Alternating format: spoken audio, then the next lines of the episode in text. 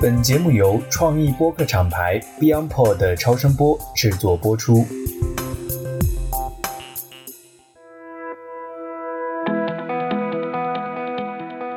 各位听众朋友们，大家好！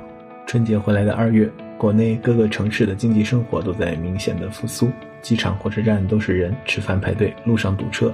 尽管还有很多的不确定性，但能明显的感受到各行各业都在以更加积极的心态挽起袖子，加油努力。那在去年的十月和今年的一月，我们 DTC Lab 分别在上海和北京举行了线下听友的见面会。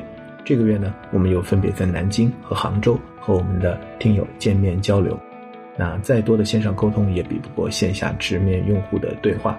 这里呢，我要特别感谢南京的若愚同学和杭州的博客同学，帮我一起组织活动、安排场地。然后要特别感谢杭州网易的蜗牛图书馆，给我们提供了非常美丽的场馆环境。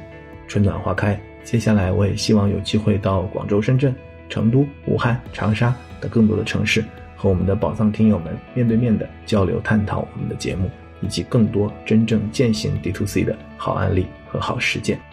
本期节目呢，我们邀请到了一位资深的品牌人，罗技大中华区的副总裁兼首席营销官刘晶晶。Andy 呢是清华毕业，联合利华、百盛等一路国际大品牌的工作经历，目前呢负责整个罗技大中华区的市场营销。我们是非常好的朋友，每次跟 Andy 的对话呢，也都让我获益良多。这期节目呢，我们从 DTC 的概念引入，主要聚焦在兴趣营销以及 IP 营销这个话题上。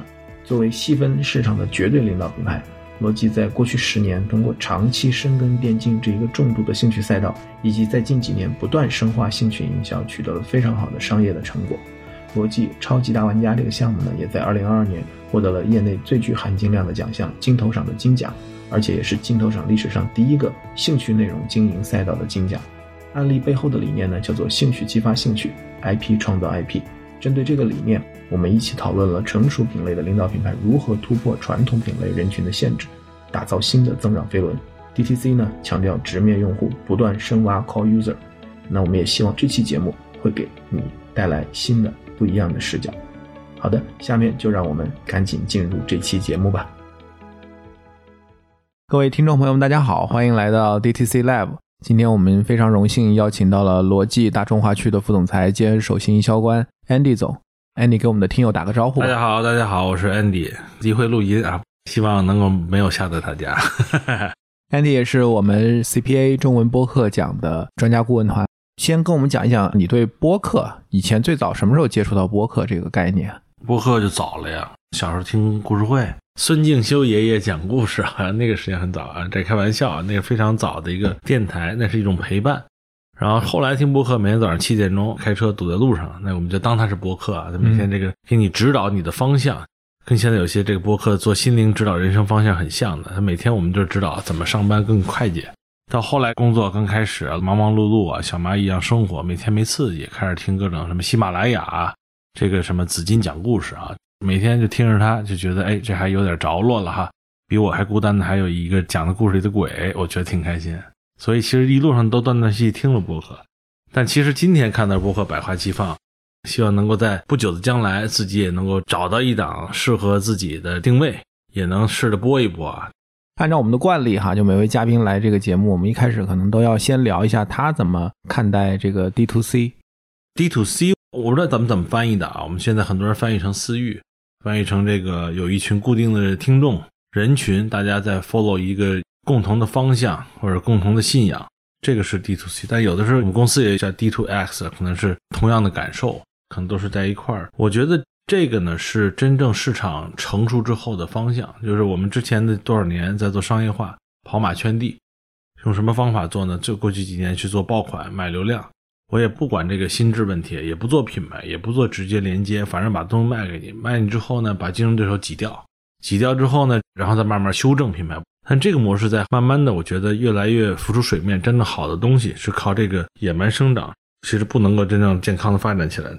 dtc 我觉得未来肯定是每个人有自己的选择才会选择一档适合自己的节目一种信仰不会盲从。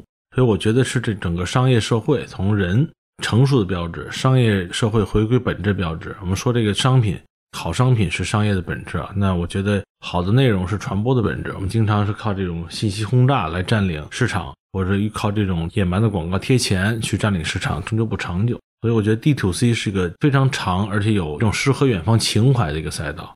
我觉得 D to C 这个概念为什么在现在其实对很多企业，尤其是传统企业有吸引力？我觉得也主要是因为就是原来他们大的商业模式都是在原来那种大流通、大分销这样的一个模式下面，用中心化的这种媒体。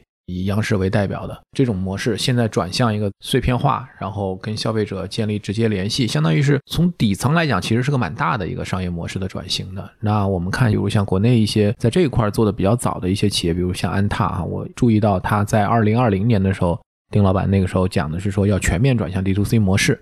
到今年他们上半年的财报说自己百分之七十的收入是来自于 D to C，当然他的这个 D to C 可能是包括把一些经营效益不善的这些渠道全部撤掉了。或者把一些做的比较好的渠道换股变成这个直营，然后再加上一些大的旗舰店、电商这些，我估计是这样，total 算下来能要到百分之七十哈。所以就是这种模式，对于比如像我们罗技这样的品牌，或者说从生意的这个角度来讲，这件事情是一个必须要做的事情吗？先说这个安踏的想法，就是我们一直在行业里面其实看到很多这个关于数据的说法，因为到现在我们人群啊，基本上安踏这样的这个。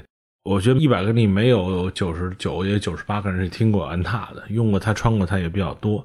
就像我们以前可能做啤酒啊，做这个饮料也是。那么这些人的复购或者他的潜在的心智在哪？比如我们做啤酒，那几年前、十年前可能根本就没有 IPA，现在 IPA 分等级，这都是从一些数据里发现的啊。那么其实大家拥有 D to C 最核心一点就是它是不是会有一手数据？就是我这个数据要掌握在谁手里？我们经常看到这个数据掌握在我们的客户经销商手里，还有些掌握在某某银行啊，掌握在平台手里。他给你什么你就用什么，他让你做什么就是什么。所以这个时代呢，边际效益和我们发现一些这个可能潜在的机会，我们消费者和我们这个品牌方或者是产品的供应方都不知道机会是非常难。那么其实要把数据掌握在有生产和创新能力的地方，而不是掌握在经销通路里面。所以这个第一手数据就这个 first party 的 data。就变得非常重要。我觉得这个是在做人群策略之后的跨品类策略一个非常重要的点。我们到底现在消费者需要什么？我觉得这是第一个。第二呢，就是我们在做这营销的时候，比如我拿我们罗技举个例子，在这个八年前，我们出一款鼠标是创新的，到这市场我们打它特点，建立 USB，建立我们的 selling point 这个关键的特点词啊，我们买这个百度搜索啊，投广告，把这个特点打出来。大家一搜这个东西，知道是这样一个鼠标，就去买，就跟我们现在搜所知的任何产品都是一样。但是，当你这个市场、你的用户，比如在某一个品类里，百分之六七十的用户都掌握在你手里的时候，特别是你在这种爆款啊，你的智能像产品想让它升级、进一步做这种升级的产品和转型的时候，那你就不应该重新教育市场，因为你教育市场就等于在教育说，我之前产品好像不行，那就告诉他我之前产品为什么行。但是之前你是在做品类竞争，你说的是品类为什么行？那你现在就让消费者说，我的口碑为什么好？为什么这么久我一定要选这款产品？那比如像这个轩尼诗，这么多年了，他配方也不敢管，他即使再升级，从叉 O 变成叉叉 O，他也不会说自己之前那是不好。那他怎么去做？他必须让最懂的人去讲它的好处，无论是品酒师还是我们的这个经销渠道的一些懂的人。那么他这些人呢，是根据他的角度来分享为什么好，那就意味着每个人都会说他为什么好。那你其实听多了，你也觉得它很好。它虽然你不一定会认可啊，但你会它会不差。也就意味着，其实有一些复杂的产品，它没办法用一个 simple 的语言变成我一定是怎么好。但是我的综合考虑，我买一款商品不是光商品某一个特点好，综合考虑包括情感依托，包括我身边人是不是在用，我要选它。所以其实这个时候呢，D to C 就变成有个圈层文化，那种文化你又在社区里输出，特别是经销商。我不说他说逻辑吧，本来是做鼠标的，他一看你们都做鼠标能挣钱，那我们也做逻辑吧。那都做逻辑怎么分？逻辑有红的白的，这个 IP 那 IP，那我们分着做吧。所以大家看，无论这个市场再变化，我可能就是三个月卖完还是这个四个月卖完的问题，所以变成很有信心做的事情。那么经销体系就变成一个护城河了。那这里面的 D to C 其实为我们带来一个营销，无论是渠道的还是消费者，就是一个壁垒，它是真正是帮你做成了一个。有品牌溢价的事情，在我看来啊，至至少只有两个非常重要的点啊，在里面去做。那么还一点呢，就是我们其实一直想做的这个 C to M，也就是我们之前在做一款产品创新，在做的都是 focus group，找一些大多人改一些点，说哪个好哪个不好，是甲方认为我比你懂，我带你用这个产品，给你新配方。现在更多 focus group 是 co creation，说我们觉得怎么玩好，我们觉得什么事情让这个老司机告诉你趋势在哪儿，你再去看我们从工业化生产、商业化模式能不能承担这个点，或者我拿地图在我们的圈层里做一个众筹，其实这样的其实对我们的整个成本、供应的开始的生产研发成本也是一个削减，但同时也是避免了很多风险，但也是变成了一种先行的概念营销，就跟我们每年以前疫情前在这个美国 CES 这个奖上都经常会看到一些概念稿、飞机稿写的非常棒，哇，每个人一看，包括特别是车啊。哎，觉得这可以生产，但其实这个对你省了很多事儿，因为经常大家做 A/B test，做来做去，其实你机制是错的，A/B 都是错的。所以在这个想法上，我觉得 D2C 有很多大的发展的这个机会。只不过现在我们可能相当于是一个大迷宫，你从某一个入口进来了，你觉得哎，D2C 是不是应该长成这个入口的样子呢？我觉得现在我们可能是在这样一个局面下面，每个人看法不太一样。对。我觉得其实现在对于 why 就 start with why 就为什么要做 D to C，其实我觉得共识是还是比较清晰的。但是对于 how 这个地方，我觉得其实大家的想法会有很多的不同。然后我觉得去年你在金头场上做的那个主旨演讲哈，包括今年我们罗基得金奖的这个 case 主题叫兴趣激发兴趣，IP 创造 IP，我觉得里面很重要的一个核心的就是讲这个 pull model，这个其实对我有很大的一个启发，就是。D to C，我觉得很多人都会有一些各种各样的诠释，但我觉得底层来讲，它是个双向的关系，它不是一个单向的。因为很多人会认为 D to C，我是把大家拉到一个微信群里，拉到一个私域里面，然后我去怼他，然后我可以免费的 pop up，高频的去骚扰，反正引到私域了嘛，因为公域太贵了。但实际上来讲，就是它是 pull 而不是 push，我觉得这个是很重要的一个点，是当时你在这个 case 里面给了我一个很大的启发和指引。所以我想听你讲一下，就是关于这个 pull model。尤其结合我们讲的这个超级大玩家这个 case，这个艾总谦虚了，让咱们一起讨论的。写这个名字的时候，其实没想这么细，因为去年其实是兴趣营销和兴趣电商的元年啊。无论是抖音第一次提兴趣电商，还是 B 站投兴趣营销，后来跟进的很多兴趣营销啊，都是第一年。我觉得这个赛大家都想进，为什么？因为太多想象空间了。什么意思呢？我们都知道 AIPL 的模型，I 这个人群可能在抖音这个 I 人群是 A 二人群。还不是 A 三，哎，A 三之间。那现在比如说我们去抖音电商，直接就投 A 三，嗯，before 转化，我们打算买品类了，直接一投就可以转化。那 I 到三，A 二到 A 三是花时间的。那么如果谁能把这 A 二 A 三重叠了，我看到兴趣就买。什么叫看到兴趣就买？今天晚上，哎，阿根廷要比赛，最后这一瓶啤酒是阿根廷的，那我就喝着它，感觉我现在没赌球，感觉站他一边哈，就感觉这个兴趣不是在喝啤酒。就喝这口酒，感觉好像梅西就是我们家人一样。其实这个情况就不一样了，它这里面是底层的这个兴趣，是因为某种情怀、某种连接，把情感连在一起了。那这个连在一起，就是我们吸引了这个人。但是否消不消费，那还有后面的一些链路的事情。所以我觉得当时谈的一点是说，为什么要谈这一点呢？是对于罗技来讲，我们当时也分享过，罗技这个在某些品类，特别鼠标，接近七成的份额，剩下一点点是可能九块九以下的。或剩下一点点是特别逆质的、特别无法工业化的鼠标，那再减去一点，我们再去干掉这个杀敌一千自损八百。但这么讲，就是说我们如何把一个品类做大呢？就是如果这个咖啡在十几年前可能大家喝都是小众的东西，那现在人每个人都喝，这个品类是怎么做大的？我觉得这是靠兴趣做大的，靠这个人群做大的。那我们想，兴趣是什么概念？其实兴趣加消费是一是兴趣连接的人。我的理解是，消费定义了向你证明我是那种人，不消费你就不是嘛。所以说，那你兴趣加消费其实就是一个圈层的关系。我们说白了，如果说我们在 IP 领域那是我逻辑的公寓啊，但是其实是这个兴趣的私域。我们在一个兴趣的私域里面做，是不是会更好？我们今年比如说我们在做这个大耳狗的一些产品，我们我一直也跟跟你讲过这个事儿。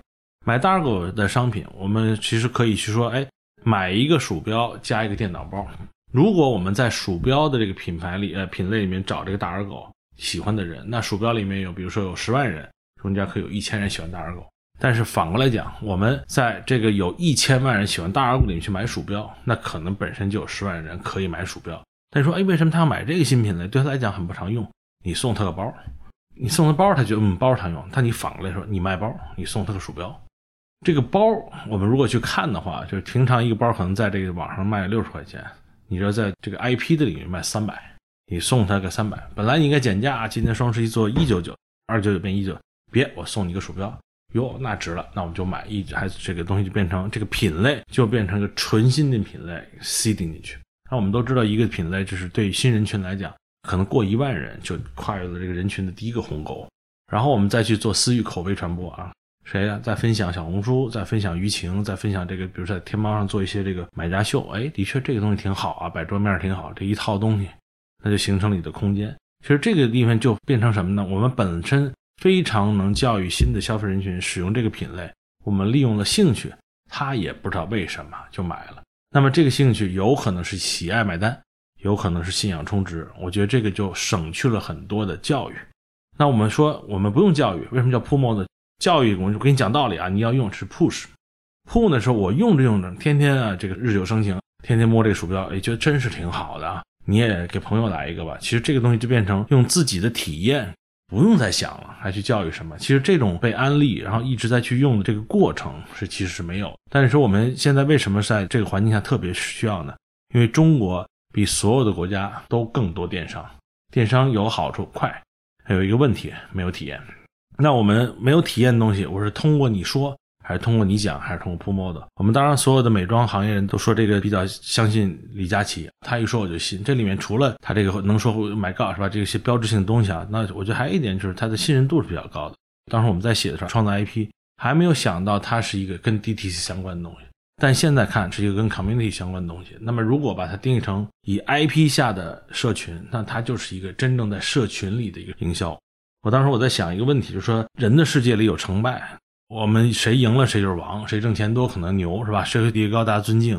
但是可能在一些 IP 的世界里，元宇宙世界里，可能它的价值热爱，就是你到底有多愿意为这个买单。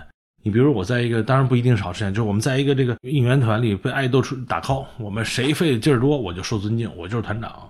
所以这个时候呢，你的价值就会被社区重新定义。所以在这个社区里面，大家崇尚同一种价值，就是我们同一种定位和信仰时，那我觉得这个里面就会有营销的价值以及后续而来的商业价值。所以这个我觉得是去年是一个探索，今年做英雄联盟星之守护者也是一个比较有意思 IP，女性很喜欢的 IP。这个 IP 在上线的时候，由于疫情关系，我们所有的生产全 delay。本来应该七月份上的，变成十月份上。我们七月份就做了个为期接近三个月的预售。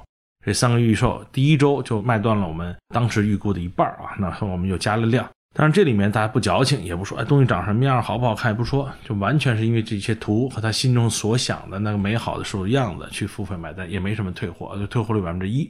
到最后，我觉得这个里面其实就反映一点，其实我们真的。兴趣激发了一些东西，那里面还不仅是买我们的产品，买什么其实他都愿意去做，而且他非常有荣誉感。消费者的这个拿的一个零零一号、零幺零号这个牌子奖牌也很开心。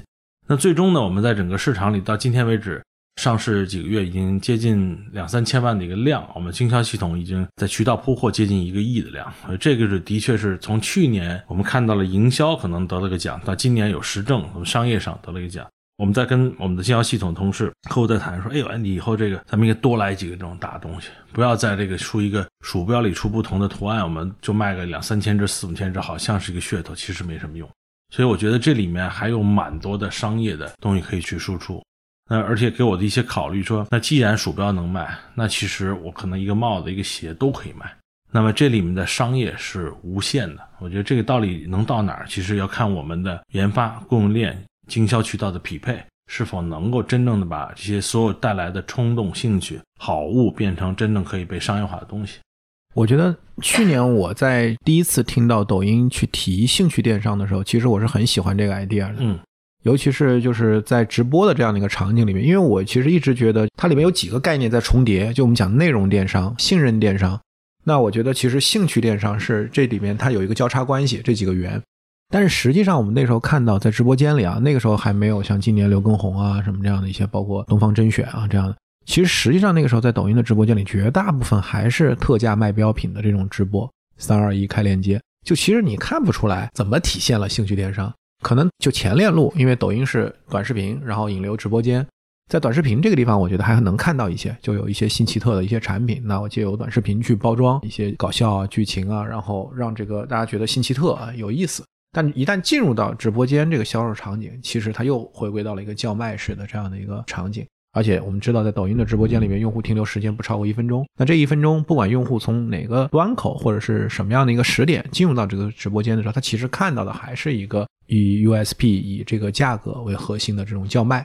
那所以我觉得那个时候我当时的一个想法就是说，怎么能够把兴趣转化为一个内容，让内容产生这个停留，带来后续的一个交易。所以我觉得今天其实听你来讲这个呢，我第一个感觉，我觉得首先它可能不是兴趣电商，它其实是一个兴趣，就是 interest based business，就是一个兴趣的生意或者兴趣的商业。我觉得这其实是一个很重要的一个关键点。而且我认为，为什么我们在现在这个当下去讨论这件事情，其实很有意义呢？我觉得今年其实，在宏观经济上，大家都看到其实是一个非常挑战的时候。另外一方面，我觉得在流量环境上也非常的挑战。我今年其实感觉啊，就是说很多品牌现在开始又要把很多预算转去做品牌了，就要做 branding。但问题是在现在要去做 branding 的时候，他其实发现他的手段或者方法可能可选的工具其实并不多。不让你今年看这个我们各大奖项的这个报奖啊，我觉得跟以往相比，能够现在拿到一些奖的很多都是一些 IP 项的。我希望我们不是啊，对，所以就是兴趣和 IP，你觉得这两个是一个语义范畴吗？因为 IP 这个是大家都很清楚的，不管是做 co-branding、做 sponsor，我们看进世界杯还是有挺多的这个赞助商，啊大家觉得还是顶流，还是稳的。就对甲方来讲，至少我觉得这个是不会犯大的错误。我这两个有相似地方，但我一开始没觉得它俩都是一个东西。嗯，我们可以把它做成商业系统啊，就是我们用营销做商业系统的前台。或者这个是和中台比喻，比如说我今天可能兴趣啊是一个你的消费者主动去展现的一种需求，但这个需求未必是固定需求。那么 IP 呢，其实是一个比较固定的一群人的特定的追求啊，这才能形成一个社群。所以比如说我们今天讲这个兴趣是什么？我今天如果我们原来最早什么去沃尔玛、家乐福啊，就看那个堆头，是人都得买洗衣粉，那这个兴趣就在有限的品类里展现一些你可能感兴趣的东西。我就看，哎，这有兴趣，本来没想起买，哎呦，这还行，我们家缺一个就买了，这不是兴趣，这是个需求，它在迎合你的需求。那现在呢，有一些的东西呢，我们现在看抖音，可以看现在是一个有无限购物频道的东方购物，我们天天翻，天天翻，天天翻，翻完老有，老有，可以一直沉迷它，好玩的、好看的、可买的东西特别多。所以这个呢，有两个好处：一，能够可能展现出我想要的需求，也能够根据我搜索需求推送给我需要的东西。那就是把一个冲动的东西可能变成一个刚需，比如我今天我搜，哎，买哪个高尔夫球杆好呀？搜着搜着，啪，推一个美女说教高尔夫球的好，哎，我说这个课程我得选一个，最后变成其实我没买着杆，买了一课程。嗯，后续咱可以想象啊，但是这个东西就不是连推杆，我们其实先看我们有些这个电商是不断哎杆，第一种杆，第二种杆，把所有的品牌给你推一遍，就你挑了一个，但其实没什么，还反而增加了 decision 的 making 的时间。所以我觉得兴趣呢是一个前台的双向的匹配需求，但它如果后台做够好，它能够发现潜在需求，而且变成这个实际东西给你。那我说为什么抖音见这两天除了在讲兴趣电商，还大力打造货架电商？它是让这些被搜索的、被推送的、被驻留长的这些需求形成货架。我终于有一天我推推推推推，我找一个，我那天看了没买，我今天再找死活找不到呀，因为当天留的时间太短了。我想起来，哦，是那个杆儿，或者是那个教练。我今天一找，在货架店上有，所以它是一个前后匹配的关系。那也就意味着两个无限：无限发掘你的潜在需求无限，以及沉淀你的固定需求无限。那我们今天你刚才说的这个 IP，IP 上的 IP 就是在需求方把它形成了一个营销的一个区域。比如说我们讲的营销 IP，营销 IP，今天粉丝日啊，什么超品日，其实都是营销 IP。但我们说这个叫做高尔夫球节呀，或者这个叫做某品类节，也可以叫 IP。其实它只是在用 IP 来找一群特定的人、特定场，而固定那个需求。我们当时想的是 IP 什么超级大玩家，我们想做，我们是想去在这个英雄联盟里面去找到一些固定好玩的事儿，找到想要的东西，都可以到这个社群里面来。那是一个尝试。那我觉得现在也就我们刚谈的，如果我们说。从各个消费者和我们这个些粉丝给出来的这个创造出来的各种好玩的东西，能够特别多吸引某人群，那就意味着这个人群基数是够的。如果这个人群的基数可以变成从开始的大家观看，变成统一创作，甚至有消费行为，那这个就变成了一个可以固定的 IP。所以这个 IP 的区域，比如说啊，我们叫做逻辑好物节，或者叫逻辑发日啊，大就跟新品发布会是每年跟苹果干的事一样。它就是形成一个 IP，它形成固定区间、时间、地点之间能够迅速积累某一群人的事儿，这个商业化的 IP 就出现了。所以呢，我觉得这个是一个先后的关系。如果匹配的好，它是一个持续的滚动轮。我一旦固定了一个区域，我可以拿这个区域作为锚点，我的大本营，再去发现新的兴趣在哪儿。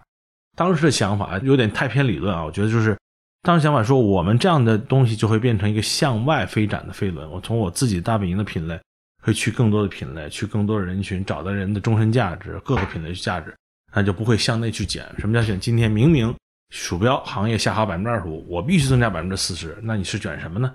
所以这是变成价格卷，或者是卷同行啊。我觉得我们希望能够找到一个可持续的共同发展的有益生态。那我觉得兴趣激发兴趣。IP 创造 IP，它是可能会给我们带来这样一个新生态。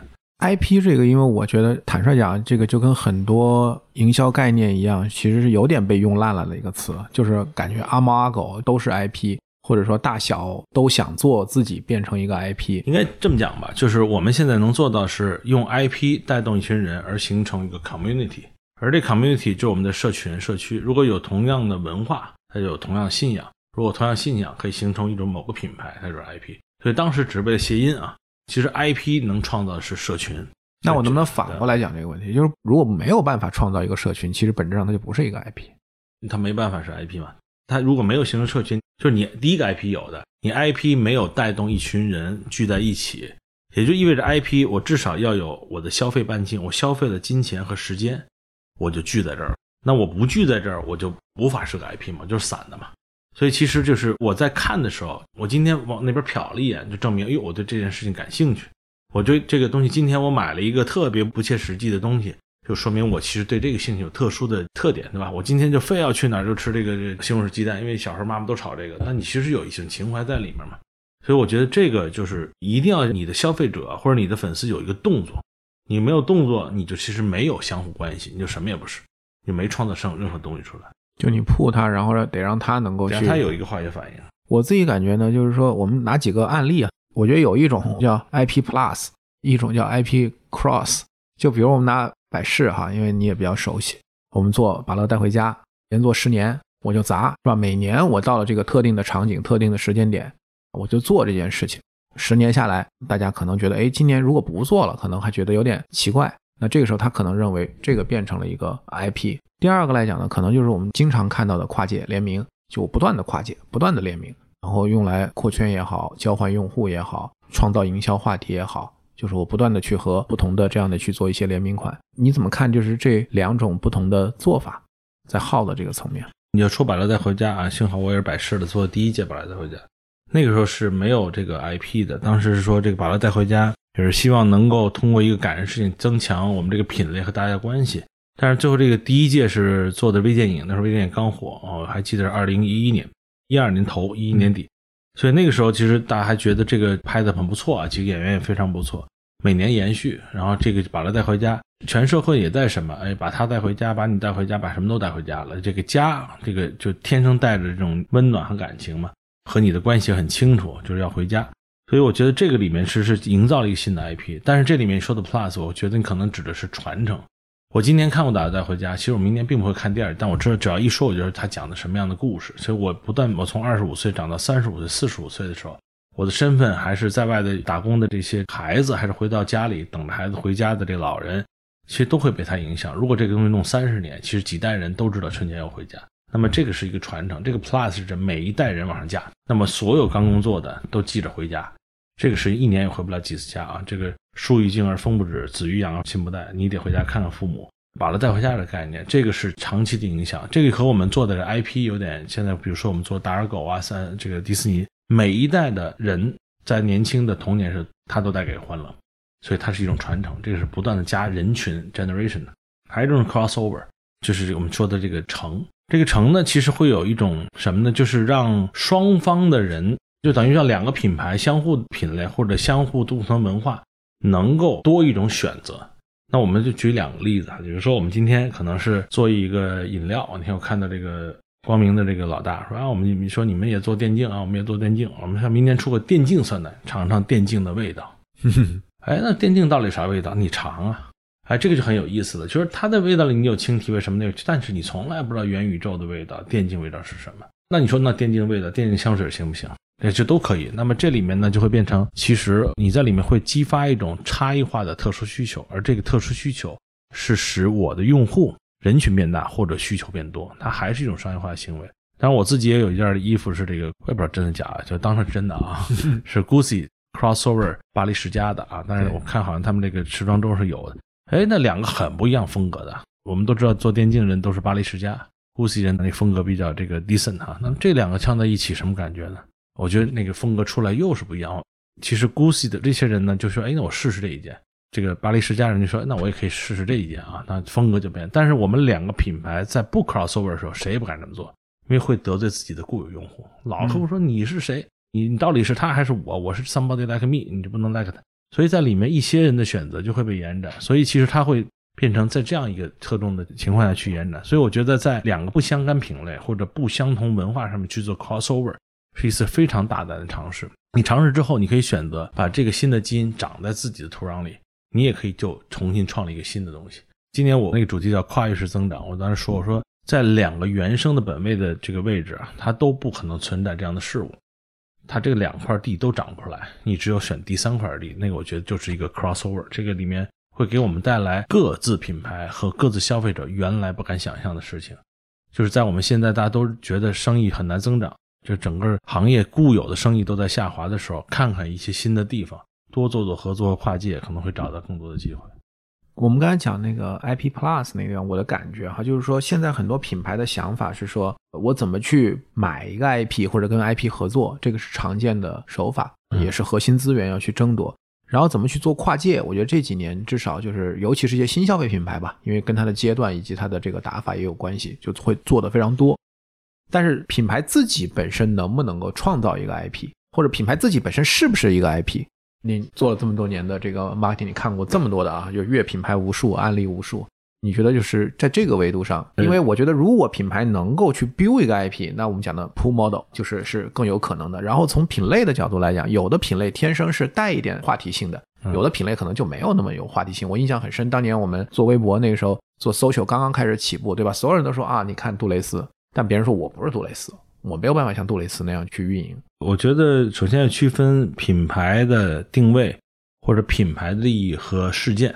嗯，是区别的。杜蕾斯有很多事件，但杜蕾斯不会因为某个事件讲了很多梗哈，爸爸儿子这个什么安全的，但谁也不会把它当成品牌，只是当成一个梗。这个其实品牌定位是比较有趣、比较放松、比较减压我觉得可能是在这儿的。那我觉得这个品牌的定位是比较固定的。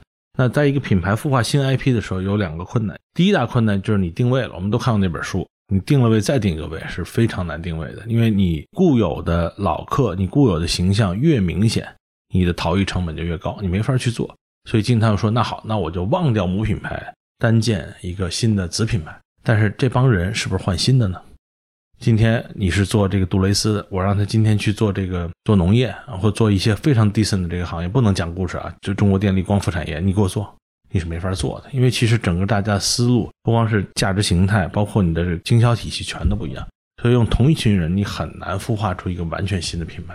所以你做出来之后，你会发现孵化一个这个小的类似的品牌，或者只是一个品类，最后互相只是一个补充或者一个蚕食。所以其实品牌自己孵化在文化上是非常难的。那你说我干脆投资吧，我投资再做一个品牌，那基本上和从零到一一样，那就谈不上孵化。所以有一个伪命题就是。保险箱里创业是不是真正好？你说好呀，安全呀，外面的雷炸不到。但问题是你也出不去啊，你就在这个保险箱里，就在储藏室里，其实你出不到哪儿去。所以这是我觉得是一个特别不太对的命题，就是这个你用一个自己的想想慢慢去做，你无非就是纯创业，或者是这个在品牌里面再说出一个比较像的，你无法做到有那种真正的有意义的另一个 IP，那就谈不上你的交叉了。因为我觉得 IP。就品牌做得好，有可能成为一个 IP，但是也有可能就是 IP 不仅限于一个品牌。嗯，我能不能这么理解？就是比如他打造一个形象，他打造一个活动，他打打造一个事件的一个赛事、一个奖，那可能都是一个 IP。对，就是品牌去 build 这个，这是可以的。这个就是你在不同的角度去做事情啊。比如说当时我在百事，现在他们还在用，就是把它带回家就是一个。嗯，把它带回家不等于 Pepsi Cola，不等于说我们渴望就现在。就是我这渴望就是 desire to win 啊，这些是品牌的定位。把它带回家是这个 season winter 的定位。但我们在夏季时候，开学季是叫做百事最香音，展现你的这个音乐才艺，让你去站到舞台上，让这个 spotlight 希望能打到你，其实都可以。那是消费者激活的 IP。所以其实我们经常把 IP 的时候，你说用烂了。大家定义的时候，经常说啊，我们都是学生，为什么你会微积分，你不会？因为我大学生啊，你是小学生。大家不在一个赛道里，或者我艺术院校的，你是理科，这不一样，所以大家不能说我都是学生，大家就可以比。我觉得其实这里面说品牌的定位，我刚才谈到说只有一个，但你说我在市场上活动定位，我当然有很多了。我每年的六幺八也不是京东的，也不是天猫的，双十一也是，粉丝也是，是有很多的营销 IP。那还回到那一点，在营销这个赛道上，你用什么样的方式聚哪群人？你做大促，你就是性价比。你做可能李佳琦直播间，哎，就是看，哎呦，这个东西好像新奇特啊，比较有意思，首降。然后你做粉丝日，那可能某个粉丝聚在一起，它都不太一样。你做这个小黑盒，可能这个就是这个纯新新品发布。那我觉得这里面是可以做的。所以说，如果说一个大的平台或品牌下面做很多跟消费者互动的节点，把它形成固定的时间和地点，这是可以的。但品牌应该说两个品牌。我用于大品牌孵化小品牌，然后这俩在杂交，这个要近亲繁殖啊。反正我觉得这个可能是难度比较高。我觉得今天我们讲这个兴趣哈，一个最大的点在于，就是说我们跟另外一个甲方其实也聊，翻了一下过去的这个热搜，他发现绝大部分的热搜肯定是跟商业化就不相干，就你做商业化的东西是很难上热搜。那他看到就是有一个赛道呢，就是商业化的都在热搜上呢，就是这个手机啊，数码产品是吧？但人家花了很多钱，三六九是吧？就全部都花钱，就所有的这个只要是开发布会是吧？就一定要确保上热搜，做了巨大的投资。所以呢，我们在讲这个兴趣，他们觉得兴趣是天天在这个热搜上的，或者上的这个概率是非常大的哈。就是我在想，兴趣是不是一种？就是你刚才讲到热爱，我觉得兴趣可能也分浅层次、深层次。但如果是深层次的这个兴趣，它其实是一个相对长期的一个热爱和坚持，最终转化为你刚才讲的，就是买单充值。就是用时间和金钱的消费来去 commit 这样的一个东西，所以这个源头上来讲，是不是我们能把兴趣的人群做一个超越于品类、超越于品牌之上的一个最大的一个标签？因为我们看今年有一个比较好玩的 case 啊，我不知道你看，就是那个麦当劳做猫的那个，麦乐颂做猫窝的那个 case，就是给每个用汉堡的形象做一个猫的这个猫窝。那我们都其实知道，就是宠物这个标签啊，在各个平台，尤其在抖音啊，都其实很大的一个标签。因为现在我们把宠物都跟母婴归到一个赛道了哈，就年轻人都直接开始养这个宠物，所以的话呢，按照这种大标签来做，你觉得会不会是接下来一个主流的一个方向？就大家会按照这个兴趣来驱动这样的一个内容，围绕这个内容再来反过来做创意的这种角度。这里面又是兴趣的存量兴趣和增量兴趣的问题，所以我觉得其实这里面在热搜里面，它的兴趣它比较广义，它可能是存量的必备的。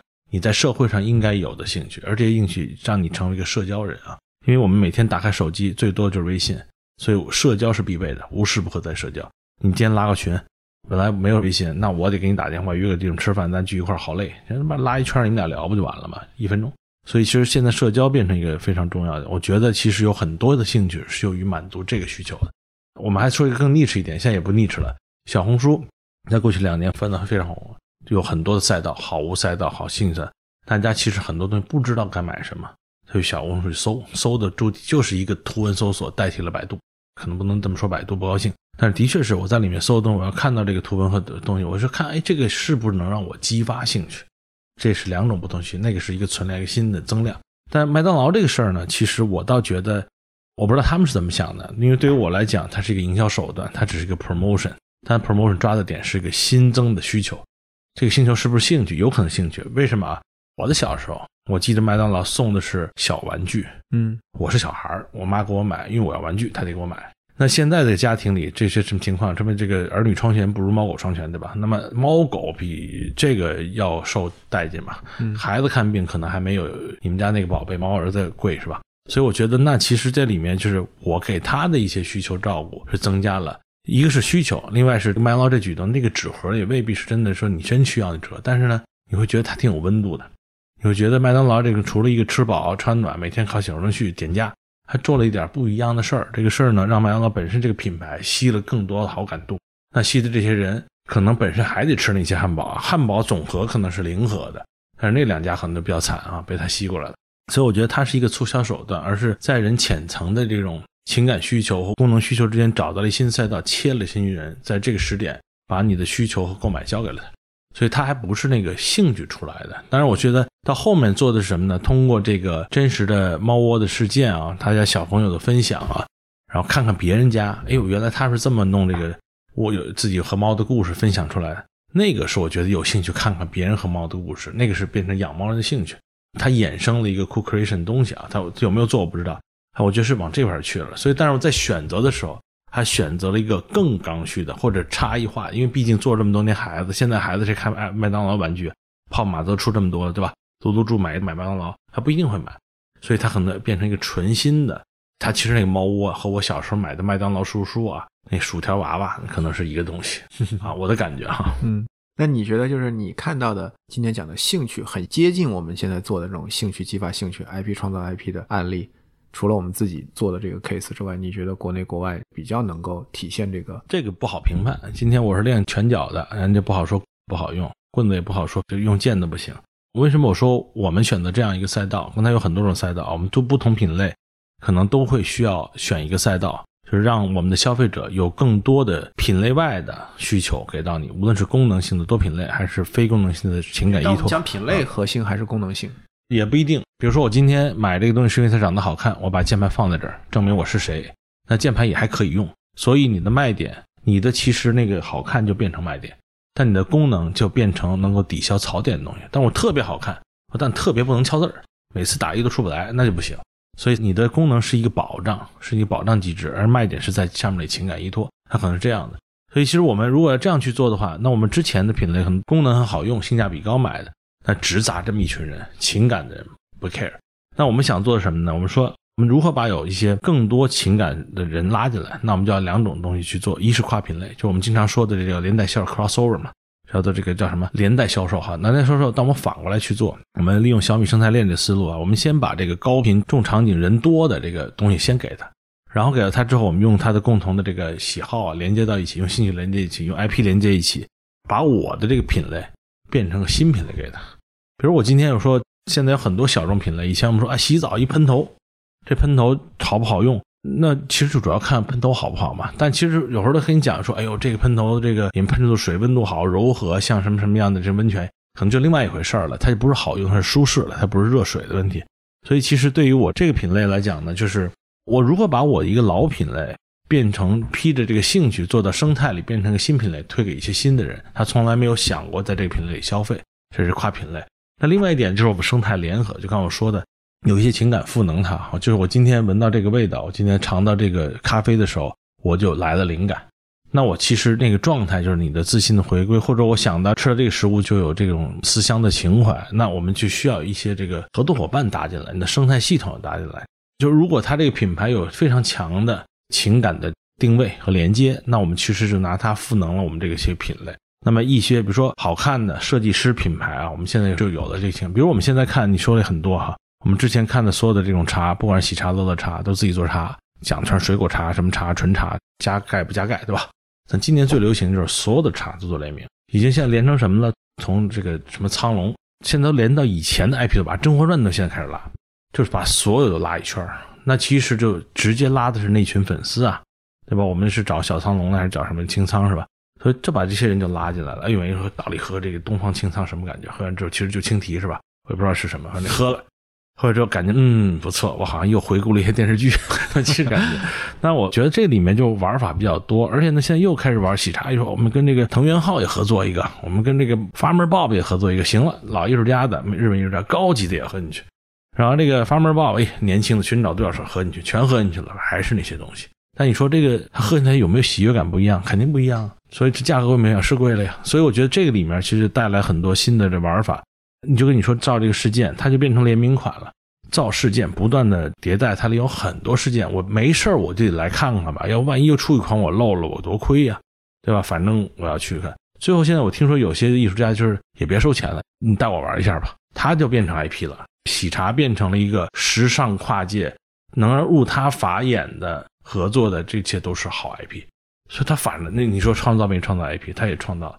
很多人找他合作，还不用收他钱，可能现在保底费也没了。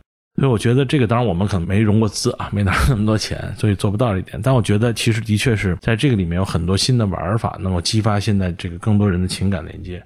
所以我觉得的确是可以在品类的拓展上或者情感连接上，帮我们找到更多的人，可以让他的这个整个这个链路啊更加的整体化或者有闭环。我觉得时间差不多。哎，李总是第一次录播客吗？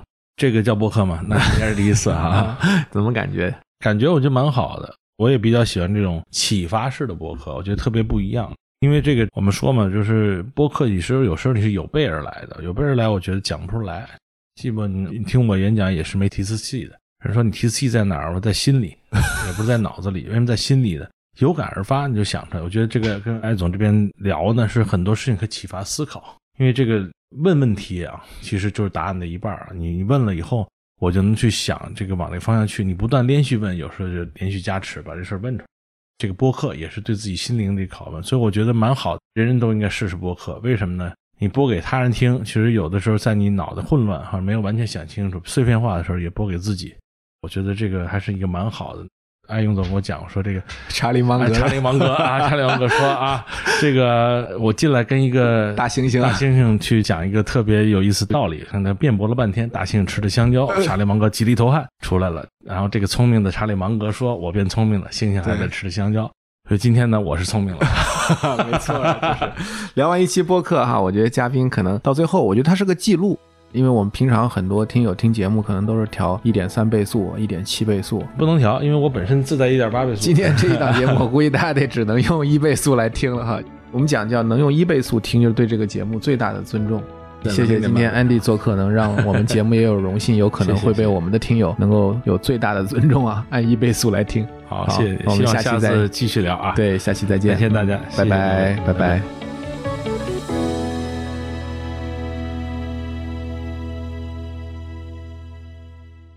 我们的节目成立了听友群，来自苹果播客的听友可以直接加我们小助理微信 BeyondPod 二零二一，全部字母小写 BeyondPod 二零二一。小宇宙听友可以去节目 Show Notes 或者评论区置顶留言，找到入群方式。欢迎在听友群里与我们互动交流。